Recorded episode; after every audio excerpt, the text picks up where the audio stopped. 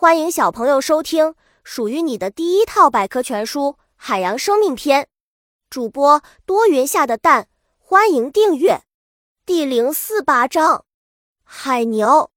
海牛一脸大胡子，是个十足的丑八怪。但是你也许想不到，它们就是传说中美人鱼的原型。别看它长得丑，身体肥大笨拙，它可是水中数一数二的温柔巨人。它从不欺负弱小。酷似美人鱼，海牛在海上垂直竖起时，远远看去很像传说中的美人鱼。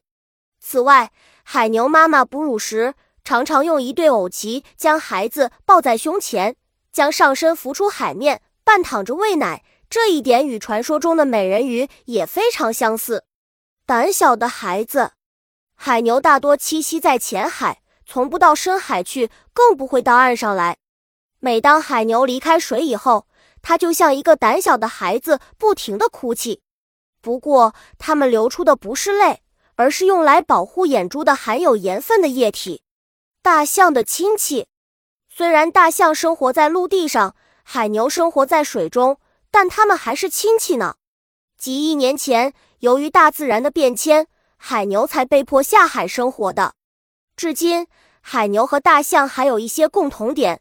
比如肤色很像，而且都是草食动物等。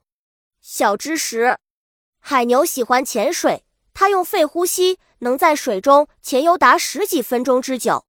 海牛是海洋中唯一的草食哺乳动物，它喜欢白天在海里睡觉，晚上出外觅食。它的食量非常大，吃草像卷地毯一般，一片一片的吃过去，所以有“水中除草机”之称。本集播讲完了，想和主播一起探索世界吗？关注主播主页，更多精彩内容等着你。